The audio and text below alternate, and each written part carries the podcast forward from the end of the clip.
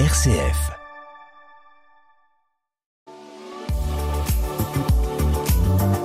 Grand Est Éco, le magazine économique des locales RCF du Grand Est. Bonjour Marion Coignard, vous êtes installé dans l'Aube et vous dirigez une entreprise qui s'appelle C'est. Pouvez-vous nous dire quelles sont vos activités principales? Alors, mon entreprise s'appelle C'est cabinet de recrutement et formation.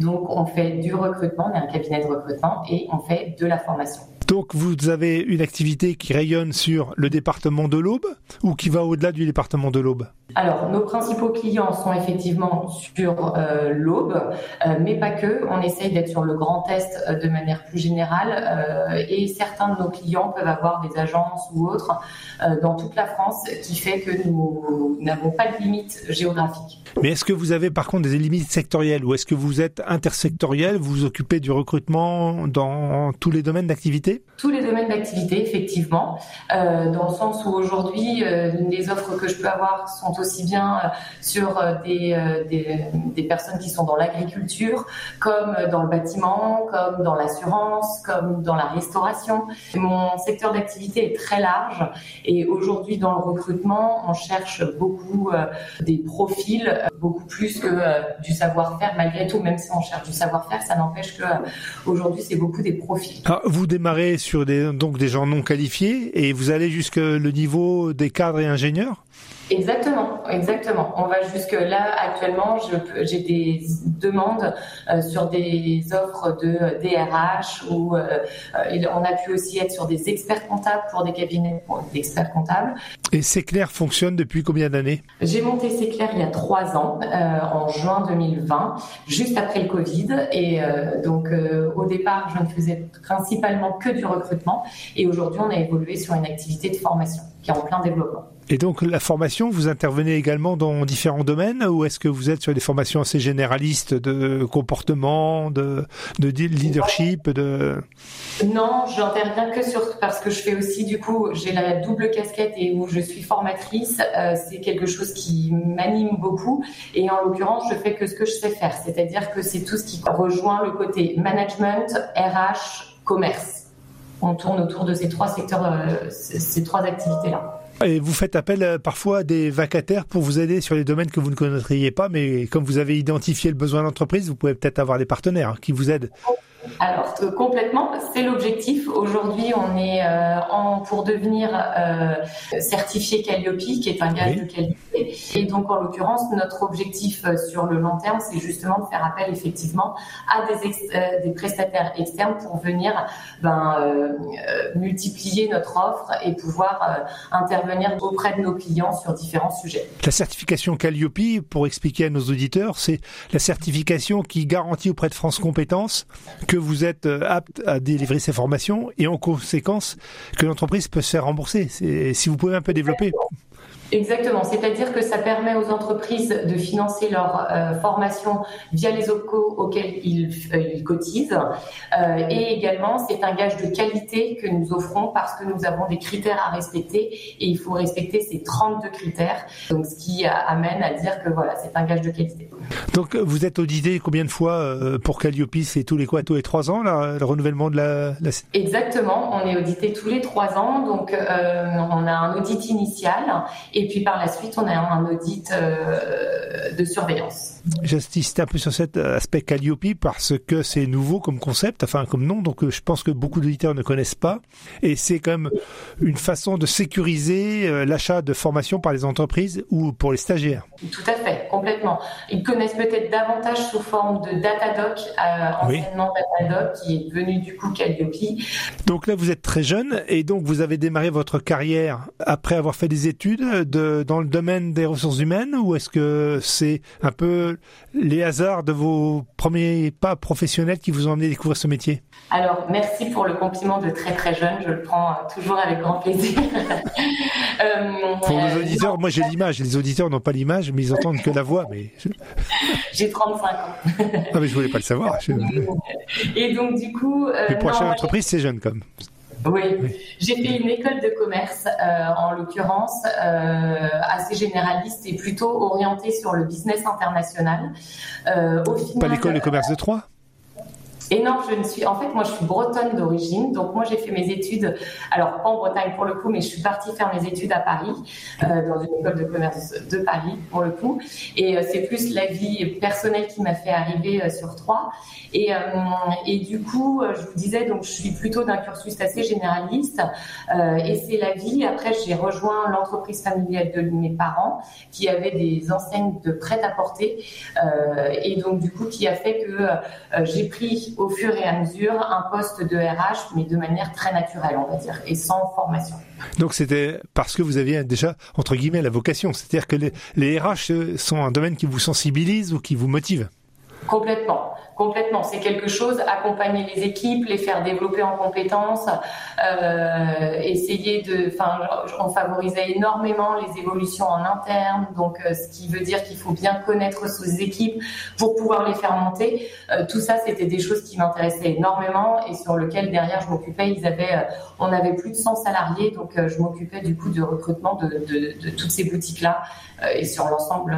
ensuite, on a fait tout ce qui était les évaluations annuelles qui sont obligatoires enfin voilà, qui nous permettait du coup de, ben, avec l'expérience, qui m'a mis euh, dans, dans le bain du RH, quoi, en quelque sorte. Et vous n'avez pas voulu rester donc dans le domaine du prêt-à-porter?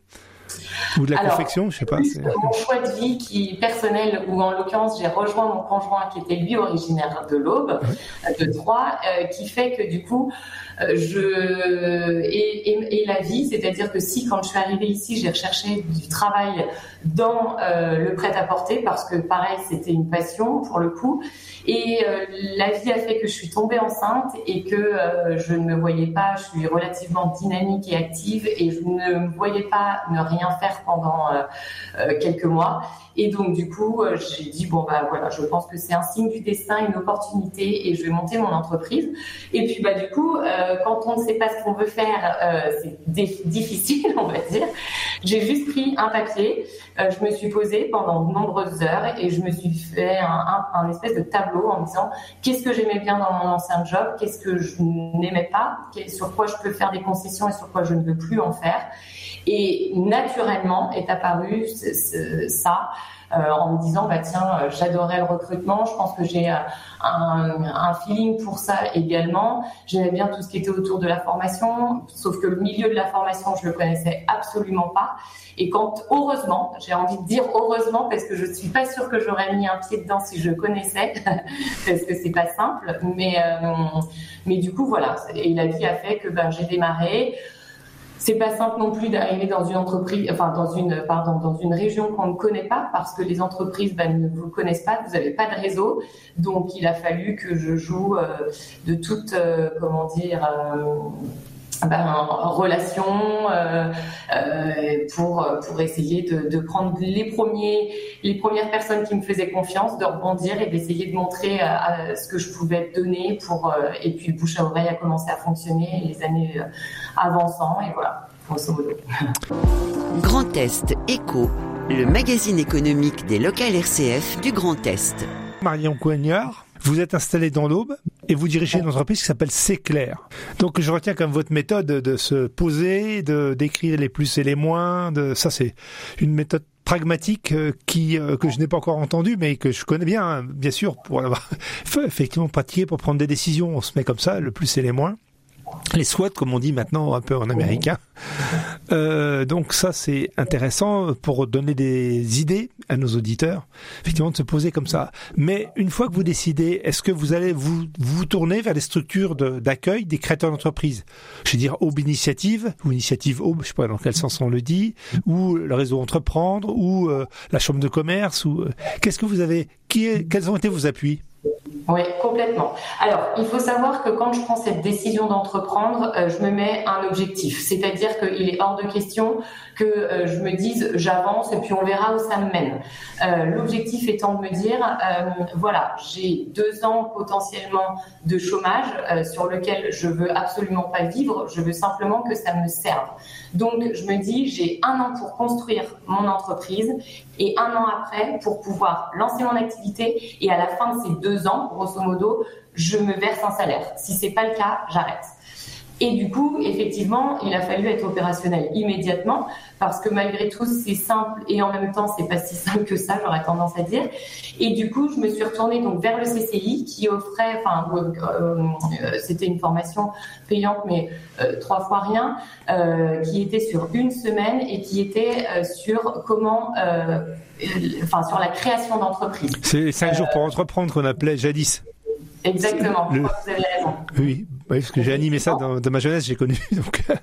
Eh ben, c'était ça, et donc qui m'a permis de rencontrer euh, différents, euh, ben, enfin tous les toutes les activités par lesquelles il faut passer pour pouvoir monter une entreprise. Alors certaines euh, ne, ne m'étaient pas euh, familières ou ne me concernaient pas dans le sens où on avait des personnes, par exemple, qui venaient nous parler de beaux locatifs ou de choses comme ça.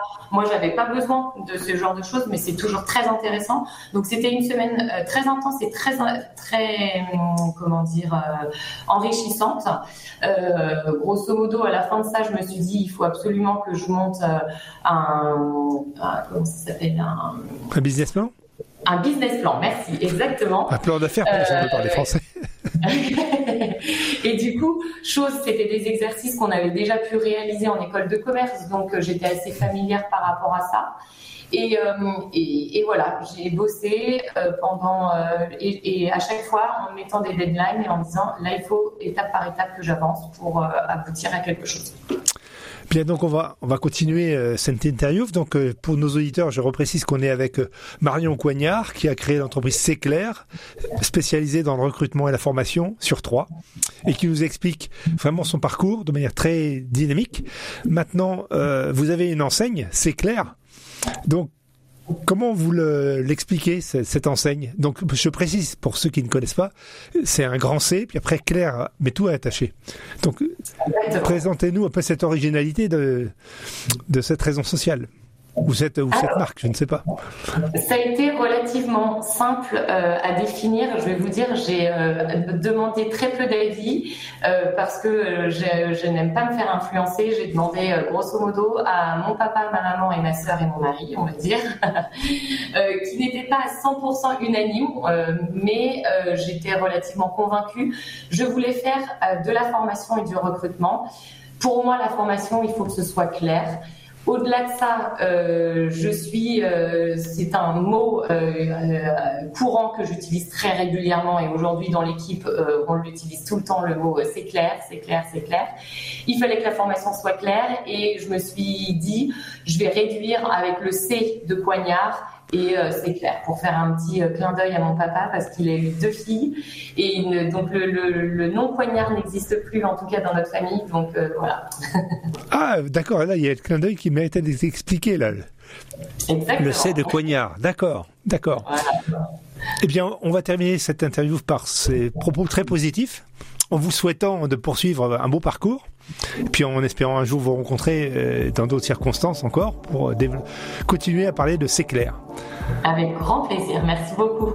Je vous en prie et au plaisir de se rencontrer.